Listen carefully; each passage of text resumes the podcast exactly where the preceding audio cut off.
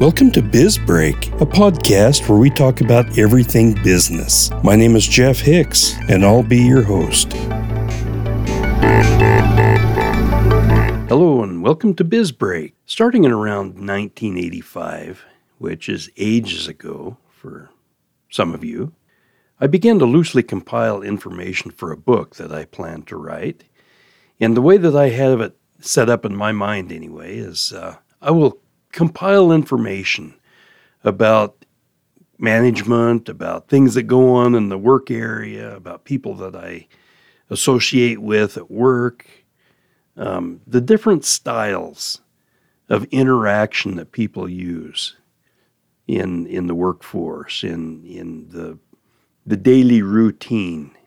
Yeah, I've I've gathered all that information in and paid close attention and made notes, and I've filed those notes in uh, various places on my computer hard drive, for example. I even have a few hard copy pages filled with notes that I, observations that I took throughout the day, the work day.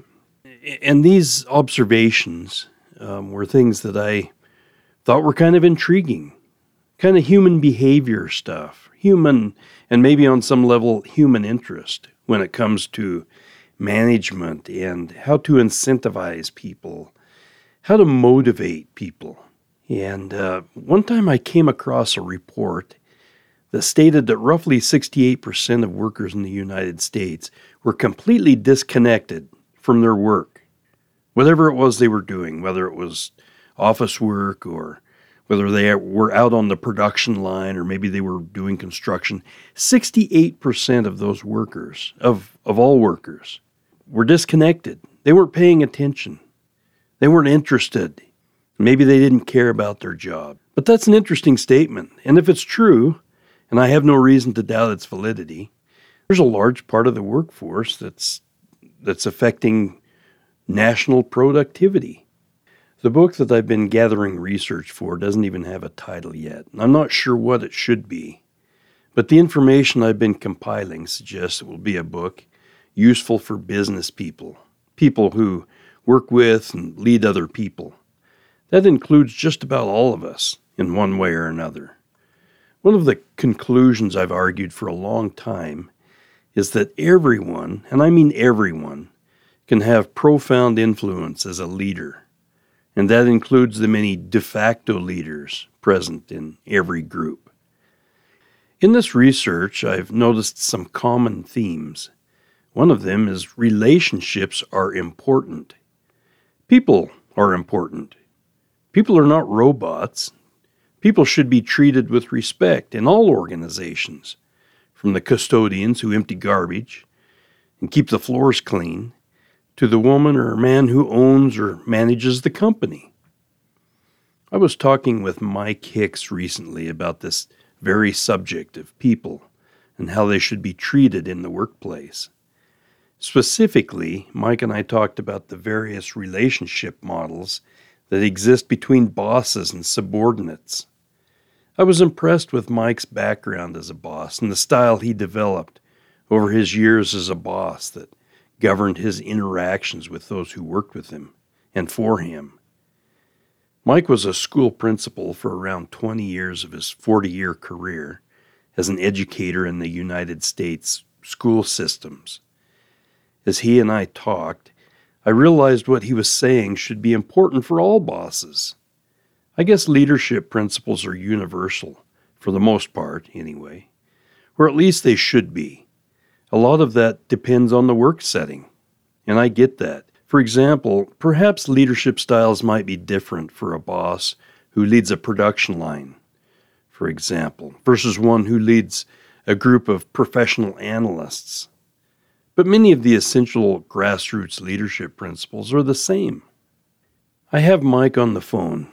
He's graciously accepted the offer to join me on this podcast today. Welcome to the show, Mike. To get the discussion going, let's start off with a simple discussion of leadership.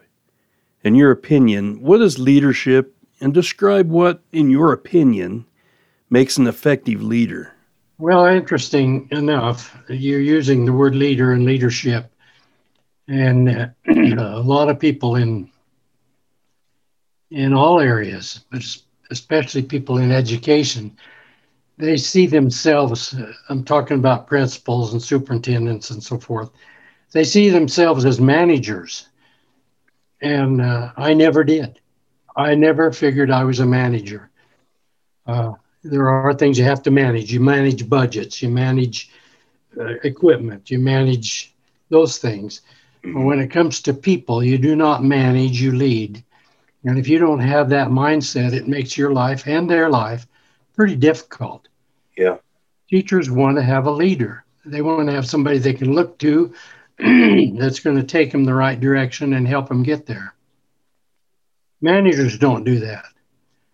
Anyway, I don't mean to be bad mouthing managers, but the word manager should not even be in the vocabulary of a school administrator, period, in my opinion.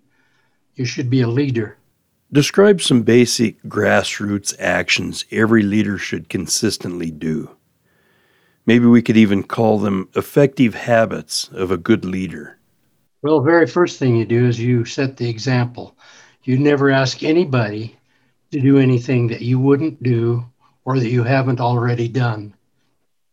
A principal who spent nine or 10 years as a teacher has probably already done everything that he's asking the teachers to do because of that many years being a teacher. So you've already done those things and you know what works and you know what doesn't work. You know what's effective and what isn't effective.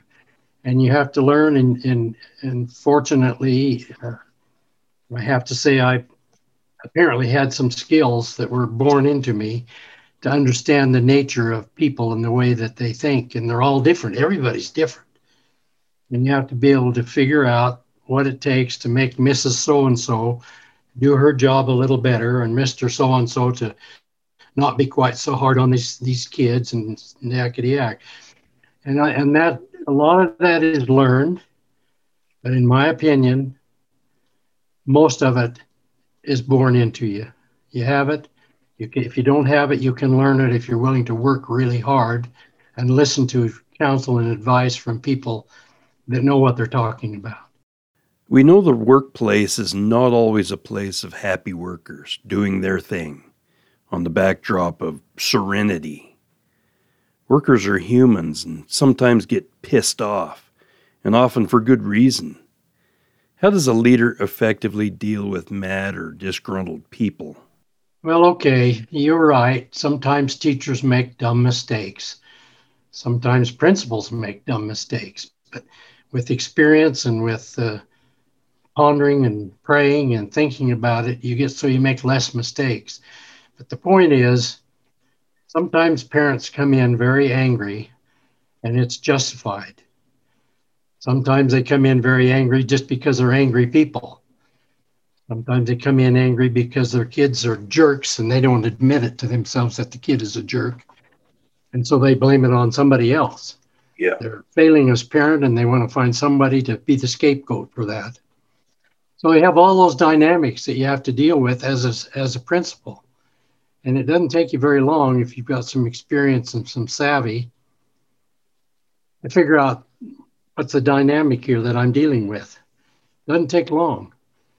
And uh, the teachers that you work with, they have to be able to trust you.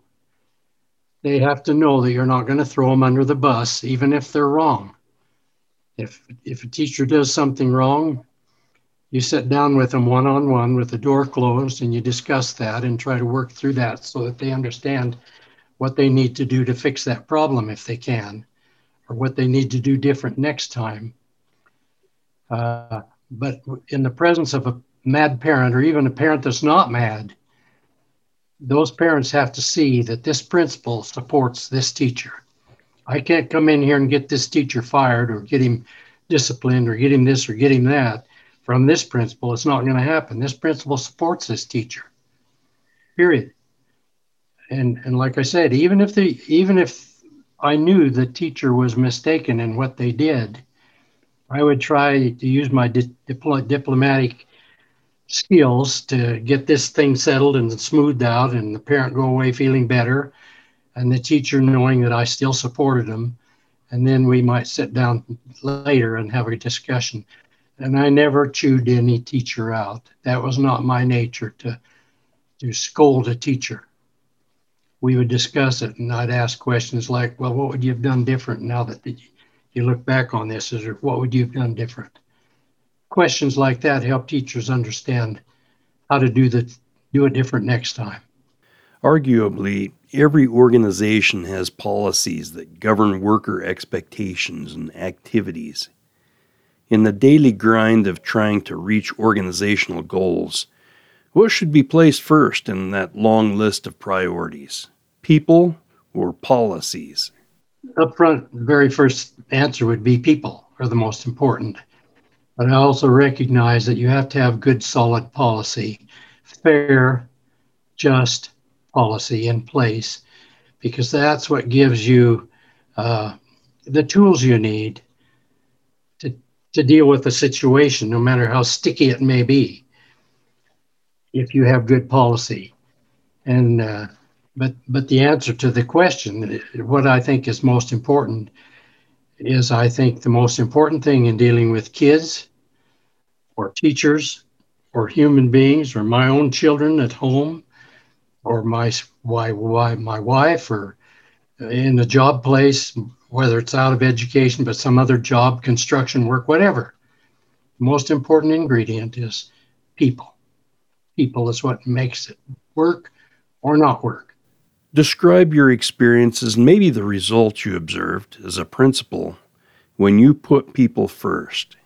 Well, uh, I won't name any schools' names because who knows where this this uh, thing we're doing may end up. But I can tell you that at least one of, well, a couple of the schools that I came into to become the principal. After I was there a while, I had teachers come to me and say, "Thank you. It's like a breath of fresh air. I can I can go ahead and do my job and not worry about who's looking over my shoulder. I know that I'm not going to get called in here on the carpet because I do something that's that I shouldn't do, and get yelled and screamed at and and threatened. And and and I was not a threatening principal. I was a helpful.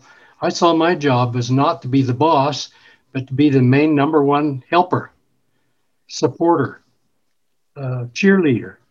That was my calling and my job as a principal. And the teachers very soon, when they figure out that's the kind of guy we got here, they really appreciate that. And that happened in at least three schools where I went to where things were a little tough because the previous guy was a domineering, dictatorial type boss. And that doesn't work when you're working with people. You can dictate to an adding machine or you can dictate to a, a toilet seat or something, but you can't dictate to a human being. You've got to show respect and love and kindness and firmness when necessary. Did you ever have any workers take advantage of your, how shall I say it, your accommodating people first leadership style? Uh, there was always a, a few who thought I was an easy pushover.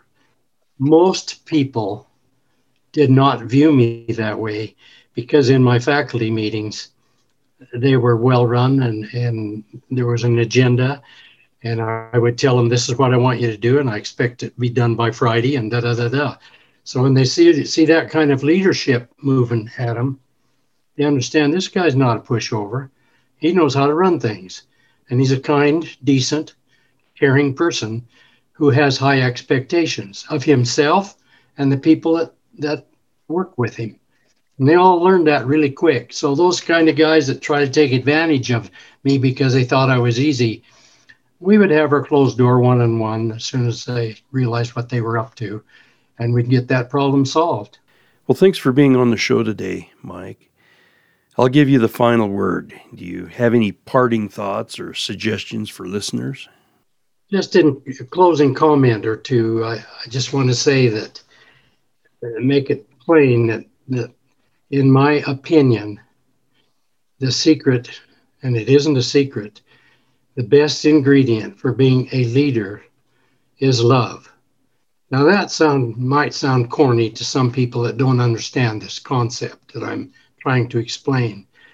But people who understand it will know, absolutely know that I'm right. Love is the best ingredient. And every one of my teachers in all the schools where I was a principal, they knew that that was my number one priority was that I love you. They knew that.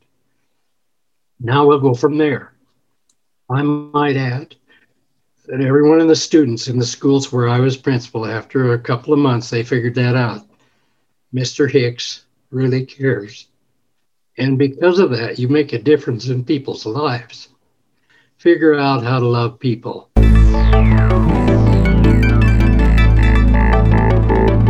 Thanks for listening. You've been listening to BizBreak, a product of Voice Right Media.